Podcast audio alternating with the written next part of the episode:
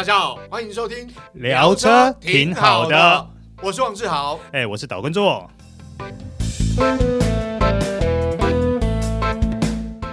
Hello，各位听众朋友，大家好，欢迎收听聊车挺好的，我是岛叔岛根座。今天呢、啊，我们要来好好的跟大家感受一台刚刚小改款进口的 SUV，那就是苏巴路的 Forester。我们今天要聊的不是说 Forester 在操控极限上有多么厉害，或是它能够做到什么程度。而我们之前呢，也跟大家好好的聊过 EyeSight 4.0有哪些地方是很特别的。所以今天在这一集这两个部分，我们都不会去多做说明。我们今天要做的呢，就是来当个一日车主，来好好感受。如果你是个车主，那 Forest 哪些设计或配备会让你觉得很贴心好用？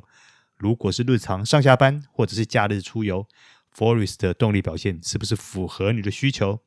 我们今天试驾的是 S 版的车款，所以呢，我们就直接用 S 版的配置来进行体验。好，在进入正题之前，我们先来复习一下小改款的 Forest 改了哪些地方。在外观部分变化的有，第一个水箱护罩，原先的六角形还在。那只不过它把厂徽 logo 那一条横栅把加宽加粗，然后边缘部分再采用黑色饰条。第二个头灯造型，原先双吸造型的日行灯还在，不过啊，它的面积变小了。第三个前保杆跟雾灯的造型也变了，其中我们今天试驾的 S 版在雾灯的上面还新增了三条鹰爪式的镀铬条纹。那在内装的部分呢，最大的改变就是它行李箱后方的上方多了两个挂钩，还有进化版的 DMS 系统。那当然，DMS 系统包含哪些东西呢？第一个，专注力的侦测形式；第二个，个人智慧脸部辨识；第三个，疲劳驾驶警示；第四个，手势控制空调温度功能。那当然了，另外一个最重要的部分就是 EyeSight。进化到四点零版本，那这些主动安全配备新增了哪些功能？那它可以做到什么样的程度？哎，之前的音频有介绍，在这边就不再重复了。好，小改款的 Forester 有一个看起来很平顺舒服的外观，它可能不是最抢眼的，但是还算耐看。和其他同级车款一样，Forester 也配备 Keyless。那这个 Keyless 呢，它可以作用的地方在于。双前门还有行李箱的部分，后门就没有喽。那感应上还算灵敏，你大概就是在门把上稍微触碰一下，它就会进行解锁或者是上锁。好，行李箱的部分，它同样也是可以用 keyless 来做操作启闭，只不过呢，它只有在门把内侧的部分才设计开关。像我们通常像最近大家很流行那种竹梯式的啦，或者是甚至于在 logo 上面触碰式的开启，这两者它都没有。那可能如果说你双手行李比较多一点的时候，在使用上或许就没有那么的便利了。好，打开车门进入驾驶座，你会发现啊，forest 的内装它采用菱格纹的皮质包覆，雾面的饰板，镀铬饰条。这样层层去交叠内装的空间氛围，甚至为了能够整体化，它有些地方的塑料还特别去做类菱格纹的压花，就是跟那个皮质的压花是一模一样的，让它显得更统一化。那虽然它在内装运用了这么多的材质交叠啊，可是导叔一坐进去，第一个感觉并不是觉得哇哦，也就是说它没有惊艳感啊，反而它让我觉得是一种很。自然很亲切的感受。除了这一点以外，岛叔觉得它的内装还有个很大的特色，就是它的空间很有开阔感。那这个开阔感来自于哪里呢？除了前挡、左右两侧大面积的三角窗，还有一个大面积的天窗以外，最重要的啊，是因为 Forester 车子的肩线比较低，车舱内。它甚至于还比我坐下来的时候的肩部还要低，所以呢，在这样的状况下，它创造出了一个很开阔、很明亮的一个测试空间。这个设计，个人是还蛮欣赏的。你不会觉得说坐在里面会有一个空间压迫感，甚至于会类似有些人讲说空间幽闭症的感觉，并没有这样的氛围。所以 Forester 进入车舱第一个感觉就让我觉得很轻松，这个设计还不错，而且也不怕大家知道那一天为了要去体验它前后座好不好坐的时候呢，在那边测试，这边坐坐坐，竟然有了睡意。那你看，可见小改款 Forester 在整个空间的氛围设计上，其实是一种很自然无压的感受的。好，那既然刚刚我们讲到了精神空间，那接下来我们就要用实际的测量数据来讲讲 Forest 的空间表现了。Forest 的尺寸是四六四零一八一五一七三零 m i l i m e t e r 就也就是它的长宽高了。那它的轴距是二六七零，以它这样的尺寸跟轴距来说，导叔是觉得它空间表现还不错。我们先来讲驾驶座。以导叔一百七十三公分的身高，座椅把它调到最低的位置，调好驾驶姿势。导叔对于前方来说还有 OK 的驾驶视野。那这个时候椅面呢，离车顶的总高度总距离是九十八公分。那当我坐进去以后，我的头顶离车顶还有十六公分的距离，大腿啊离方向盘是十二公分。膝盖离中控台是二十四公分。如果你要再具象化一点的话，我们可以这样想：一个拳头大概是十到十二公分左右。大家不妨用这样的一个比例去转化目前呃导叔这样的身高坐在 Forest 里面，它的各部位的空间表现。好，那讲完了前座，我们把前座的位置保持不动。导叔直接做到左后侧，用我自己自身来直接做测量。我就定位以后呢，直接测量膝盖离前座椅背的距离，竟然高达三十公分。哇，这个就很厉害了。由于它的后座因为有三段式的调整，所以如果，你把椅背打到最挺的位置，这时候车头距离车顶也都还有十二公分。调到最倾斜的状况下，头顶距离车顶还有十四公分。嗯，我在想了，以 Forest 这样的空间表现，理论上应该可以满足国内大部分人的一个身材吧。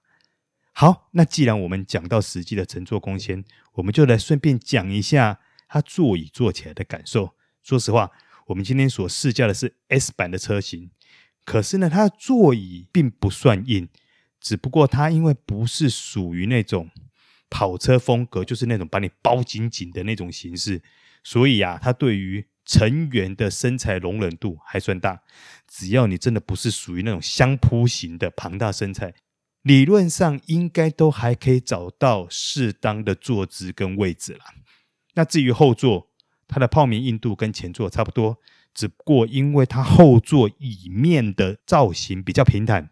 车辆在开的时候，在移动的时候，成员可能比坐在上面比较容易移位。好，那另外要说明的是，Forest 后座椅背角度调整，并不是在两侧肩部的拉杆，而是在椅面上两侧椅面上有一个织布拉环。你那个织布拉环向上一拉，你就可以调整椅背的角度。这是一个呃，如果没有讲的话，可能要稍微探索搜寻一下的一个部分。好，Forest 的行李箱算是方正平实了。不过它最贴心的地方就是行李箱的两侧，还有开口的上方都设置了挂钩。那这个挂钩对于喜欢露营的人，还有夏天喜欢去玩水、呃潜水的人，就会觉得就会知道它这两个挂钩的好处。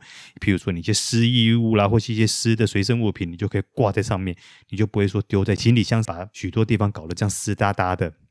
另另外呢，这两侧的挂钩旁边还设置了后座椅背的快速倾倒装置，一拨后座椅背马上就倾倒，操作上还算便利了。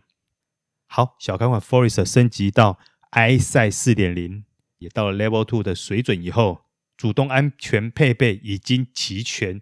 那它的舒适配备大体上跟同级车款差不多，比如说什么多功能萤幕啦、Apple CarPlay 啦、Android 系统呢，这些也都列入标配了。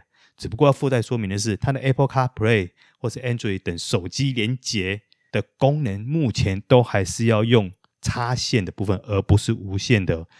过如果如果说虽然说它是用插线的啦，但是使用上其实跟无线的也还真的没什么太大的差别。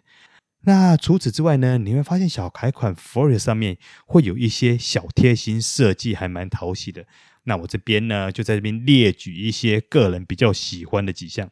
第一个，在空调面板区右上方会有一个 Max AC 的按钮，这个按钮呢，你直接一按，哦，那个冷气就直接给你吹紧绷。哦，这个在夏天超好用的，尤其你夏天车子经过太阳曝晒。你一进去的时候，这个功能就是最贴心、最实用的。第二个，中控台的鞍部设计了一个直立式的零钱格。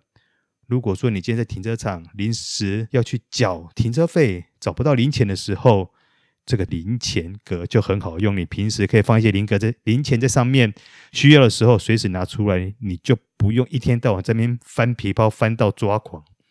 算是还蛮贴心的设计。当然，你也可以跟我讲说，现在很多缴费机都可以用悠游卡或信用卡啊。哎，这个我们在这边就不讨论啦。第三个，在鞍部的后方扶手座的前面有设置了一个小小的长形的一个置物空间。那这个置物空间呢，导叔拿来稍微比较了一下，比对了一下，它刚刚好可以把钥匙放在上面。哇，这个就很贴心，很棒啦。如果说你养成习惯了以后，以后你只要一上车，把钥匙放在这个地方，未来你就不会把 keyless 钥匙可能有时候丢这边，有时候放那边，等到你要找的时候又找不到。那你把它养成一个习惯以后，这个地方未来就是你专属放钥匙的位置。这个设计，导叔个人是觉得还不错了。好，第四个，它的遮阳板你还可以再往中央的部分再拉长，比如说你今天下午开在。呃，中山高可能在台中，在彰化，或是更往南的地方，太阳下山的时候，那个时候逆光其实是非常严重的。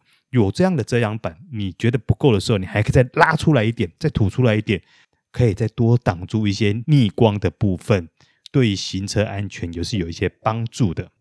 好，那另外，Forest 所配置的方向盘，导叔个人觉得它握感还不错。除了它真皮包覆，然后它的方向盘粗细适中以外，最主要是它在三点钟跟九点钟的方向都还设计了一个比较明显的凹槽，大拇指跪上去真的是刚刚好，很熟悉啦。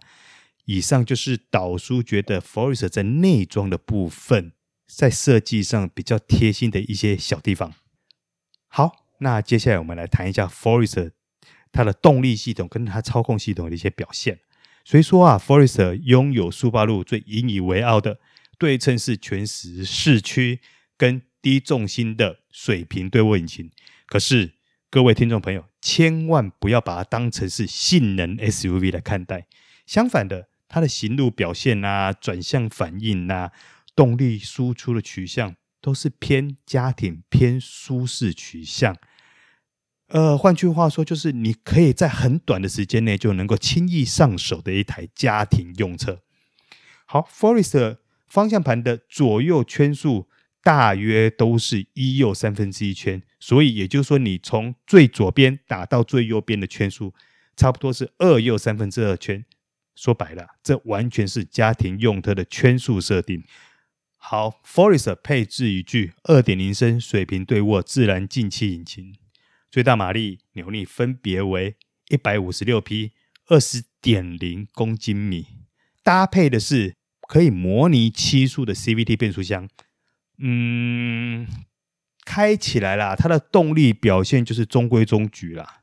不过呢，它在整个动力输出跟变速箱的匹配调校上，导叔个人是觉得调得还蛮好、蛮成熟的。就是你会觉得，当你需要动力的时候，你稍微重踩油门，它变速箱灵敏的反应跟整个油门的反应就能够马上回应你的需求。那它的起步，导叔觉得你大概油门轻踩一下，也会有一个很轻巧的表现。如果你想要再超车再加速呢，它方向盘后面也附了两个换挡拨片给你，你稍微拨一下，它的变速箱的模拟换挡反应算是还蛮快的。如果你觉得这样还不够呢？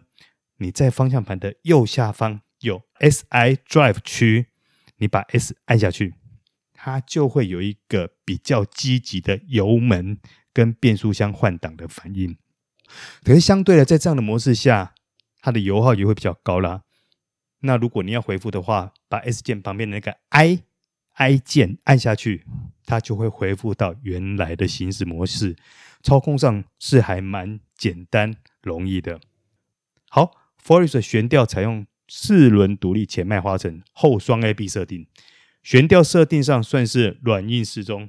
方向盘在转向力道设定上，嗯，也算是适中了。在市区一般道路上操驾都还算轻松惬意。在正常的速度过弯，它在车身的侧倾抑制上也都还算合宜。哎，可是我讲到这里呢，可能很多听众朋友会觉得说，啊，不对啊，那这样 Forester 在动力操控上好像就没有什么特色啊。导叔必须老实说，嗯，你可以这么说，但是。这就是 Forest 很亲民的一个特点，因为它轻松操驾，好上手，你在短时间内就可以完全适应。你想哦，如果说今天呃一个家庭来说，可能这辆车子呃先生要用，有的时候老婆也要用，那这样的特色反而是很适合一个家庭来使用的。那再加上我们刚刚提到，很容易就可以适应它的整个动态，还有它的动力表现。那你在一般的道路上在超驾的时候，它的整个车身反应也都在你的掌握之中。嗯，我们反过来用一个家庭用车的角度来说，它这样的设定其实算是很称职的。所以也就是说，Forest 的产品的开发跟设定上，就是以一台家庭用车为出发点。好，最后导叔来跟大家复习一下小改款 Forest 的价钱。